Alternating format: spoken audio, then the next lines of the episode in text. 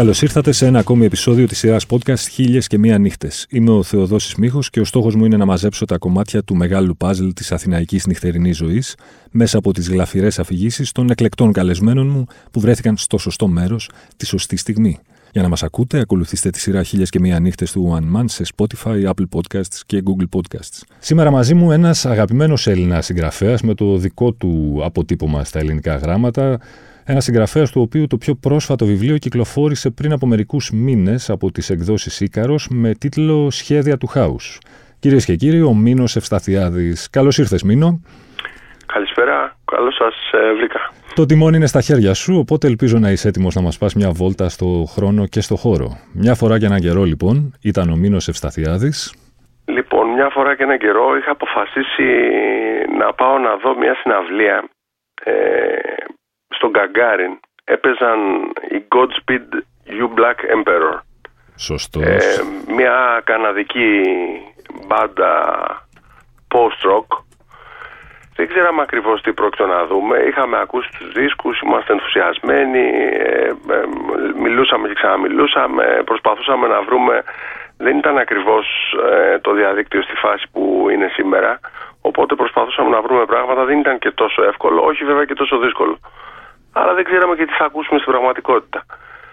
Πήγαμε τέλος πάντων στο Γκαγκάριν και ύστερα από μια εκπληκτική εμφάνιση εμφανίστηκαν, αν θυμάμαι καλά, 16 μουσικοί.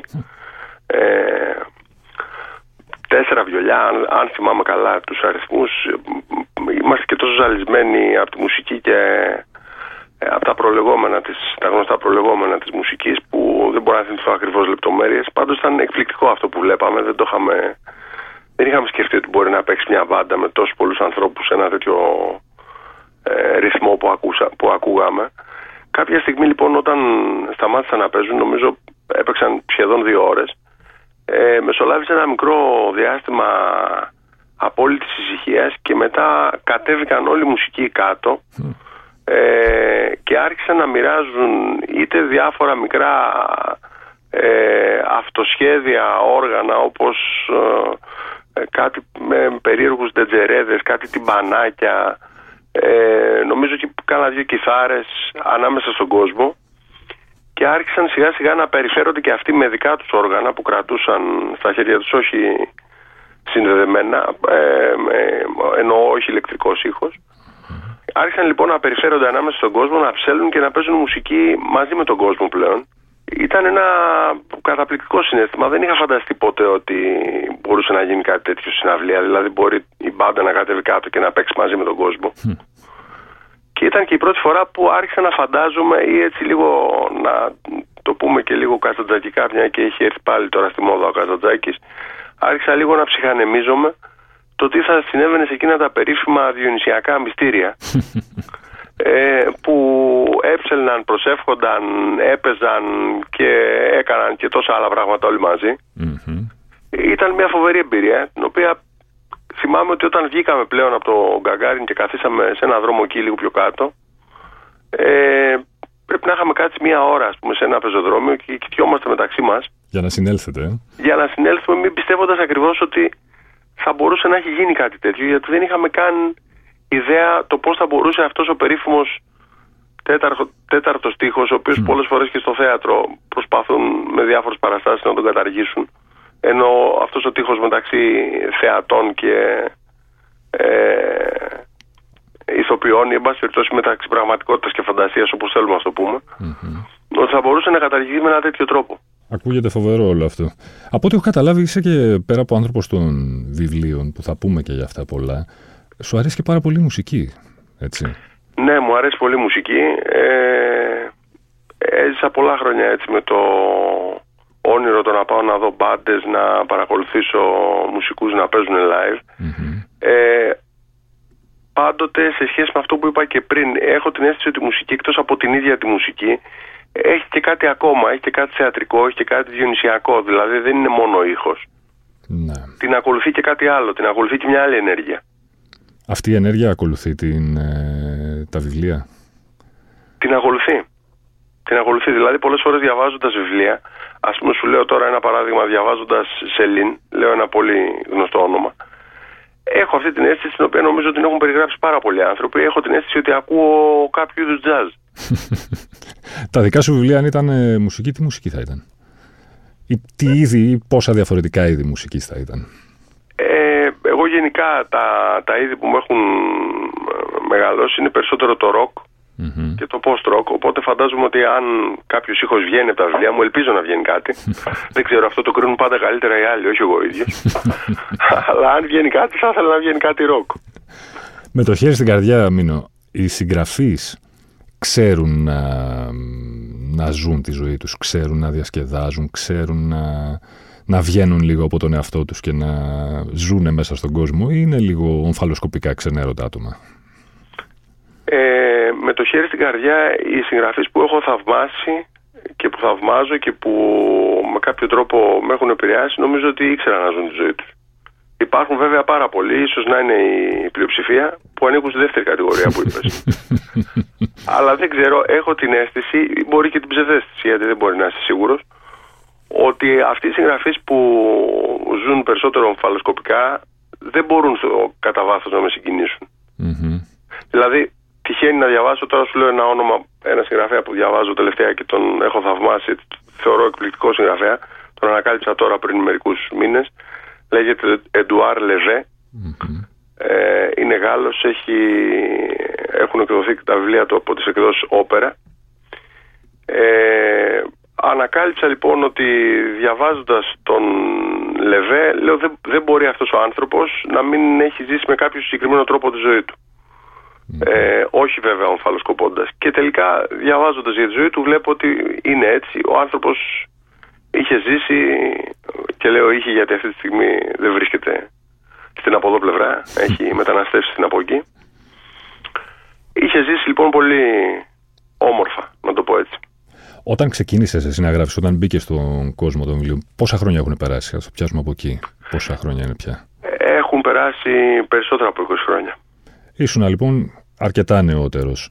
Ε, τότε Είχες καθόλου στο μυαλό σου τη μυθολογία του συγγραφέα ως ε, ένα εν δυνάμει έτσι rockstar, να το πω έτσι. Αυτό που έχουμε όλοι οι πιτσιρικάδες στο μυαλό μας, ξέρεις, τα, τα του Κέρουακ, τα του Μπουκόφσκι, τα των καταραμένων αυτών εντός ή εκτός εισαγωγικών ε, Σίγουρα, ναι, σίγουρα, γιατί με αυτά κάπως μεγαλώσαμε. Υπήρχε κάπου, αχνοφαινόταν αυτό, αλλά δεν με έκυγε αυτό τόσο ο τρόπος του ζωής και κάποιων συγγραφέων ή κάποιου συγκεκριμένου συγγραφέα. Αυτό που με έκυγε ήταν ότι ένιωθα μια εσωτερική ανάγκη, καμιά φορά μάλιστα ήταν τόσο δυνατή που γινόταν και εξωτερική, ε, να πω μια ιστορία.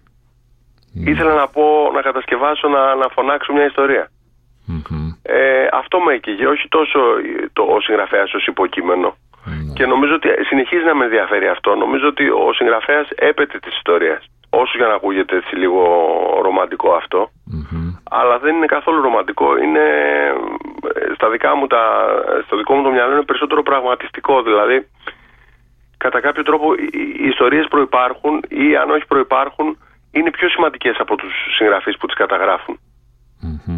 καταγραφουν Θεωρώ δηλαδή ότι υπάρχει κάπου μια ιστορία και ότι κάποιος άνθρωπος έχει την ικανότητα ή βρίσκεται εκείνη τη στιγμή στην προναμιακή θέση να μπορεί να την πει, να τη γράψει.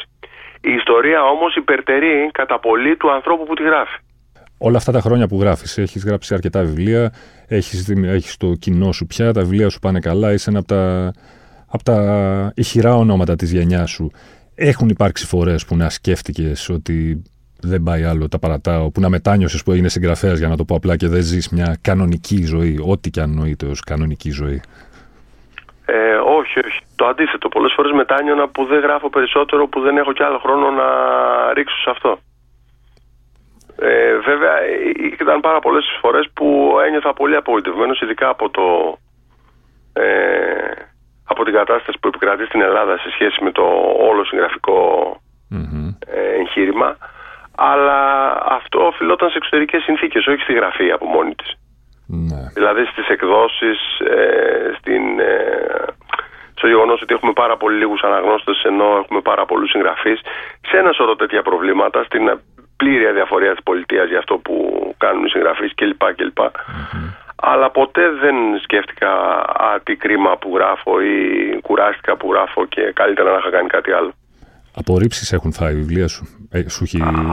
Άπειρες, άπειρες. Έχω κάποια στιγμή είχα σκεφτεί ε, να φτιάξω ένα best of με απορρίψεις μου με, ξέρεις, με ατάκες συγκεκριμένες πέρα από τις κλασικές ότι διαβάσαμε ας πούμε, το έργο σας ήταν καταπληκτικό αλλά για κάποιους λόγους που και τα λοιπά δυστυχώς αυτή τη φορά δεν θα ε, υπήρχαν και άλλες πολύ ωραίες και στην Ελλάδα και στο εξωτερικό που κάποια στιγμή είχα ε, αρχίσει να φτιάχνω ένα best of στον υπολογιστή μου αλλά δεν το έχω προχωρήσει Κάτσε τώρα, έχουμε ένα συγγραφέα που λέει ότι όπως όλοι, όπως βασικά η συντριπτική πλειοψηφία, αν όχι όλοι των συγγραφέων, έχει φάει τις απορρίψεις του. Αναγνωρίζει επίσης και τα προβλήματα που υπάρχουν εκ των πραγμάτων σε αυτή τη χώρα με το μικρό αναγνωστικό κοινό κτλ. κτλ.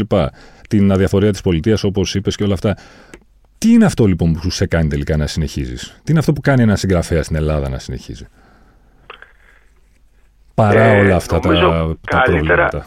Καλύτερα από όλους νομίζω το είχε διατυπώσει ο Κιούμπρικ και πιο απλά από όλους το είχε διατυπώσει ο Στάνλεϊ Κιούμπρικ. Είχε πει κάνουμε ταινίες για να μην τρελαθούμε.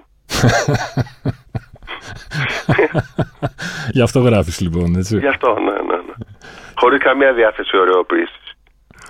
Η πιο ωραία στιγμή είναι όταν έρχεται η ιδέα, όταν βλέπεις ότι η ιδέα προχωράει ή όταν επιτέλους έχει φύγει αυτός ο βραχνάς από πάνω σου και έχεις αποφασίσει ότι το βιβλίο ολοκληρώθηκε. Α, όχι, δεν είναι, δεν είναι βραχνάς. Εγώ διαφωνώ σε αυτό. Η, η πιο ωραία στιγμή είναι όταν έχει χαθεί μέσα στην ιστορία ε, εγώ επειδή ε, έτσι είναι ο τρόπος που γράφω, πολλές φορές οι ιστορίες αρχίζουν να ξεφεύγουν. Υπάρχει πάντα μια κεντρική ιδέα, ένας έλεγχος, ένας σκελετός κλπ. Αλλά έτσι όπως γράφω, μπορεί να φταίει και το μυαλό μου ή ο τρόπος που αντιλαμβάνομαι τα πράγματα, αρχίζουν οι ιστορίες να ξεφεύγουν από τα χέρια μου, να αυτονομούνται, να γίνονται διάφορα πράγματα που δεν τα έχω υπολογίσει ότι θα γίνουν. Λίγο οι ήρωες να κάνουν και αυτοί τα δικά τους και να, εγώ να τους μαζεύω. Εκείνη τη στιγμή λοιπόν που αρχίζει να χάνεις τον έλεγχο και να παρασύρεσαι μέσα σε αυτό το πράγμα που ο ίδιος έχεις κατασκευάσει, δηλαδή σαν να πέφτεις λίγο στην παγίδα που έφτιαξες, ε, είναι η ωραιότερη. Ε, για μένα είναι. Η... Βέβαια έχει ένα τρομερό. Τρομερό. Μην τα παραλέμε. Έχει ένα φόβο ότι πάλι μαλακία έκανα. Ναι. Ε, αλλά αυτή, αυτή η στιγμή, η στιγμή δηλαδή που χάνεις επί της ουσίας το κοντρόλ, για μένα παραμένει ομορφότερη.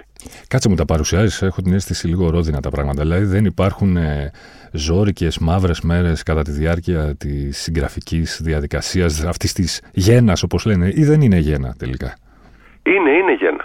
Και υπάρχουν βέβαια αυτές τις στιγμές που δεν είναι. Μόνο ρόδινες δεν είναι, αλλά δεν πιστεύω ότι τα ωραία είναι στα ροδινα Για να το πούμε έτσι. Δηλαδή, να, να το φέρουμε εκτός γέννα, για μένα η, γενικά η τέχνη έχει κάτι το ερωτικό. Υπάρχει περίπτωση ποτέ σε μια ερωτική σχέση να μην περάσεις πολύ μαύρες μέρες; Σωστό. Ε, αυτές όμως οι μαύρες μέρες, κοιτάζοντάς τι εκ των υστέρων, ακόμα και αυτές οι μαύρες μέρες, ήταν αυτές που την έκαναν τόσο ιδιαίτερη. Ναι. Δεν μπορεί να είναι ένα ροζ σύννεφο αυτό, στο οποίο μπαίνεις μέσα και είναι όλα πολύ όμορφα κλπ. Αλλά ακόμα και η πολύ άσχημη στιγμή που καταλαβαίνεις ότι έχεις χάσει πλέον κάθε πιθανότητα να ξαναφέρεις τα πράγματα εκεί που ήθελες, έχει κάτι συναρπαστικό, έχει κάτι πολύ δυνατό. Σου έχει κοστίσει το γράψιμο στις κοινωνικές σου συναναστροφές; Πάρα πολύ. Πάρα πολύ γιατί αναγκαστικά πολλές φορές είτε αρνείσαι προσκλήσεις και ε, ανθρώπους οι οποίοι θέλουν να σε δουν το αναγκάζεις να τους πεις είτε δεν βρίσκεσαι ο, ο ίδιος ε, σε Πώς να το πω τώρα, δεν έχεις όρεξη να βγεις έξω. Θέλεις να κλειστείς να μείνεις μέσα με την ιστορία σου. Ναι. Είσαι αυτάρκης, τρώ τις άρκες σου στην ουσία, αλλά θέλεις να μείνεις εκεί μέσα να φας τις άρκες. Θες να φας το πόδι σου. σε έχουν καλέσει έξω να πας σε ένα ωραίο πάρτι, να πας με φίλους, να φας κάπου ωραία, να τα πεις κλπ. Να πας να και εσύ προτιμάς να κάτσεις το βράδυ να, να, να μας φυλάς τα νύχια του ποδιού σου. Ναι, και είσαι ο μουντρούχος που κάθεται μέσα και αφήνει την παρέα του, ας πούμε, γιατί ναι, πρέπει να ναι, γράψεις και να ξυπνήσεις και την άλλη μέρα να γράψεις κτλ. Ναι, ευτυχώς εγώ δεν έχω αυτό το να ξυπνήσω. Γράφω πάρα πολύ αργά. Mm-hmm. Μπορώ να ξημερώσω γράφοντας, αλλά δεν μπορώ ποτέ να ξυπνήσω και να γράψω. Mm-hmm. Έχω μία δυσανεξία στα πρωινά, δεν μπορώ να δουλέψω πρωί. Οπότε δουλεύω απογευματινές, βραδινές και κυρίως νυχτερινές ώρες. Είσαι από αυτούς που δουλεύουν ε, με τη συνθήκη που, για την οποία έχει γίνει τόσο γνωστός και ο, ο Μέγας κατά τη γνώμη μου, Τζόναθαν Φράντζεν, που είναι ξέρεις, λίγο λουδίτης στην καθημερινότητά του τη συγγραφική, με, χωρίς ίντερνετ, χωρίς ε, social, χωρίς τέτοιες ε, όχι, τόσο, όχι τόσο πολύ. δεν ξέρω τώρα που, σε ποιο σημείο έχει φτάσει ο Φράντσεν. Δεν έχω διαβάσει συγκεκριμένη ε, συνέντευξή του ή δεν έχω, εν πάση πληροφορηθεί πώς ακριβώς γράφει αυτός. Αλλά η αλήθεια είναι ότι τις ώρες που γράφω προσπαθώ να είμαι αποσυνδεδεμένος από ίντερνετ, τηλέφωνα κλπ. Γιατί αλλιώς δεν προχωράει. τώρα μην κοροϊδευόμαστε. Αν κάποιος στέλνει ένα μήνυμα κάθε 10 λεπτά και ανοίγει τα κινητά, mm. ε, πώς να γράψεις μια ιστορία. Δεν θεωρώ, θεωρώ ότι δεν γίνεται. Δεν, θα, θα φύγεις. σε πετά, η πραγματικότητα σε, σε πετάει εκτός της ιστορίας. Ναι, σωστό. Όταν τελειώνεις αυτό που γράφεις, πώς, ε, τι τρατάρεις τον εαυτό σου; Μετά από μια αποδοτική μέρα γραψίματος, μάλλον. Πώς ε, τι δώρο κάνεις στον εαυτό σου, Έχεις κάποιο τέτοιο ritual; Ναι, ναι, ναι. Εγώ ε, γενικά επειδή ασχολούμαι πολύ με τη θάλασσα και κάνω πολλά χρόνια windsurfing, mm-hmm. ε, όταν τελειώνω το γράψιμο πάω και χώνομαι στη θάλασσα για πολλές ώρες. Συνήθως κάνω μερικά επικά session, δηλαδή κάθομαι για ώρες μέσα. Ε, μέχρι να αδειάσει τελείως από ενέργεια και το σώμα, το μυαλό μου, τα πάντα. Οπότε το γιορτάζω πάντα στη θάλασσα όταν τελειώνω κάτι. Το ότι ζεις ε, κοντά στη θάλασσα και φαντάζομαι ψηλομακριά από την Αθήνα είναι καλό για την συγγραφική σου ιδιότητα, για, τη, για αυτή την πλευρά της ζωής σου; Θα ήταν διαφορετικά τα πράγματα αν ήσουν εδώ στο, στο κέντρο των εξελίξεων που λένε. Ε, φαντάζομαι ότι από μία άποψη είναι καλό, από μία άλλη άποψη είναι κακό. Είναι καλό γιατί νιώθω περισσότερο ε, και υπάρχουν πολύ λίγα πράγματα που πολύ λίγες περισπάσεις εδώ που βρίσκομαι δηλαδή δύσκολα θα με πετάξει κάτι εκτός του προγράμματος που θέτω εγώ στον εαυτό μου. Ε, από την άλλη, όταν είσαι μακριά από την Αθήνα, εντάξει, δεν έχεις όλες αυτές τις παρέες. Δηλαδή είναι φίλοι που θα ήθελα να δω, ανθρώπους που θα μπορούσα να γνωρίσω, να τα πούμε από κοντά. Ε, ανήκει σε ένα κύκλο ο οποίος δεν είναι ακριβώς ότι θα σε διευκολύνει το να γίνει να, ξέρω, να γίνεις γνωστός ή οτιδήποτε άλλο αλλά συμμετέχεις σε ένα κύκλο που πολλές φορές έχει και πολύ μεγάλο ενδιαφέρον να μιλάς με ανθρώπους που κάνουν το ίδιο. Ναι. Ε, και, πάση περιπτώσει, δεν έχω τις επαφές που θα είχα αν ζούσα στην Αθήνα. Την Αθήνα όμως την επισκέπτεσαι συχνά πυκνά. Οπότε αυτή η κλεισέ ερώτηση, κατά τη γνώμη σου, τι απάντηση έχει; Είναι μυθιστορηματική η πόλη η Αθήνα, ό,τι και αν σημαίνει μυθιστορηματική. Είναι. Είναι μια πολύ ιδιαίτερη πόλη. Δεν ξέρω βέβαια τι θα πει κάποιος που την επισκέπτεται για πρώτη φορά ή κάποιος που δεν έχει ζήσει εκεί, αλλά ε, εγώ έχω ζήσει κάποια χρόνια βέβαια σε άλλες δεκαετίες όταν σπούδαζα εκεί και την επισκέπτομαι όντως πολύ συχνά. Έχει κάτι μυθιστορηματικό η Αθήνα, έχει καταπληκτικά σημεία, έχει σημεία των οποίων η αθλειότητα και η μιζέρια είναι αδιανόητη για ευρωπαϊκή πόλη. Ε, έχει στιγμές τρομακτικής πίεσης. Ε, έχει βέβαια και στέκια, παρέες, ε, φάσεις οι οποίες αν δεν τις έχει ζήσει δεν μπορείς να πιστέψεις ότι αυτό γίνεται εκεί πέρα. αν ήταν λογοτεχνικό είδος τι θα ήταν η Αθήνα; Λογοτεχνικό είδος. Mm. Δεν ξέρω, μάλλον σε κάποια θα την ε, έβαζα ως κοινικό σε κάποια βιβλίο του William Burroughs. Σωστός κάτι τέτοιο είχα και εγώ κατά νου. Μία από τις πόλεις της κόκκινης νύχτας. Ωραίο. Μάλιστα. Ένα βιβλίο στο οποίο επιστρέφεις ξανά και ξανά έτσι για να ηρεμήσεις όταν είσαι σε, σε ένταση είτε λόγω ξέρεις, συγγραφικού, το writer's block που λένε, είτε γενικά ξέρεις, υπαρξιακής έντασης. Υπάρχουν κάποια βιβλία που μαλακώνουν την ψυχούλα σου που λένε; Υπάρχουν, ναι, υπάρχουν. Ε, πολλές φορές γυρίζω, βέβαια σε τελείως διαφορετικά είδη, τελείως διαφορετικά είδη μεταξύ τους. Mm-hmm. Ας πούμε μου αρέσει πάρα πολλές φορές να διαβάζω την Οδύσσια και την Ιλιάδα αλλά μου αρέσει πάρα πολλές φορές Glass Adams. Mm. Άγγλου ο οποίος έγραψε αυτή την τρομερή τετραλογία, το γυρίστε το γαλαξία με το stop. Mm. Που είναι τελείως σατυρική, κομική λογοτεχνία. Μερικοί δεν τον θεωρούν καν λογοτέχνη. Αλλά πολλές φορές όταν έτσι δεν νιώθω καλά, τσιμπάω ένα βιβλίο και διαβάζω 10 σελίδες από τον Douglas Adams. Ο πιο αγαπημένος συγγραφέας όλων των εποχών, ξέρω ότι είναι πάρα πολύ δύσκολη και εκνευριστική ερώτηση, αλλά μπορείς να επιλέξεις έναν. Και θα σου κάνω μετά και μια follow-up ερώτηση σχετική. Ο πιο αγαπημένος συγγραφέας. Ο χρόνος, ο τόπος δεν έχει καμία σημασία. Ναι, μάλλον ο Έντγκαρ Αλαμπόε. Τον Μπόε που θα τον πήγαινε στην Αθήνα; Τον Μπόε που θα τον πήγαινα. Mm. Καλή ερώτηση αυτή. Ο ΠΟΕ το 2023 στην Αθήνα. Πού πάει; Σαν τον πήγαινα... Μάλλον στις άκρες του Πειραιά θα τον πήγαινα κάποια νύχτα. Εκεί κοντά στο λιμάνι. Mm. Θα πηγαίναμε καμιά βόλτα στο λιμάνι και στον Πειραιά, αλλά νύχτα. Μέσα στη νύχτα θα κάναμε καμιά βόλτα. Χειμώνα. Μάλιστα. Τώρα αυτές τις μέρες σε πετυχαίνουμε σε, σε στάδιο συγγραφής και πάλι; Έχω μπλέξει με μια πολύ περίεργη ιστορία αυτό τον καιρό.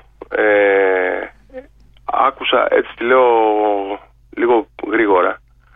Είμαστε σε κάποιο μπαράκι στο Παρίσι με κάτι φίλους και αραδιάζαμε ο ένας στον άλλον διάφορες απίστευτες ιστορίες που έχουν συμβεί στην πραγματικότητα και πετάχτηκε μια κοπέλα και μας λέει ακούστε θα σας πω εγώ μια ιστορία που δεν την πιστεύετε και άρχισε να μας ε, διηγείται την ιστορία ενός τύπου στη Γερμανία ο οποίος ε, κατηγορήθηκε ότι σκότωσε τη θεία του με 25 χτυπήματα στο κεφάλι. Oh. Ε, της άνοιξε το κεφάλι με ένα σφυρί. Πολτοποίησε στην ουσία το κράνιο του, δεν είχε μείνει κράνιο. Τον έπιασαν, εν πάση περιπτώσει, και τον δίκασαν. Ε, έφαγε ισόβια. Βρίσκεται στις φυλακές υψή ασφαλείας του μονάχου, στο Στράουμπινγκεν.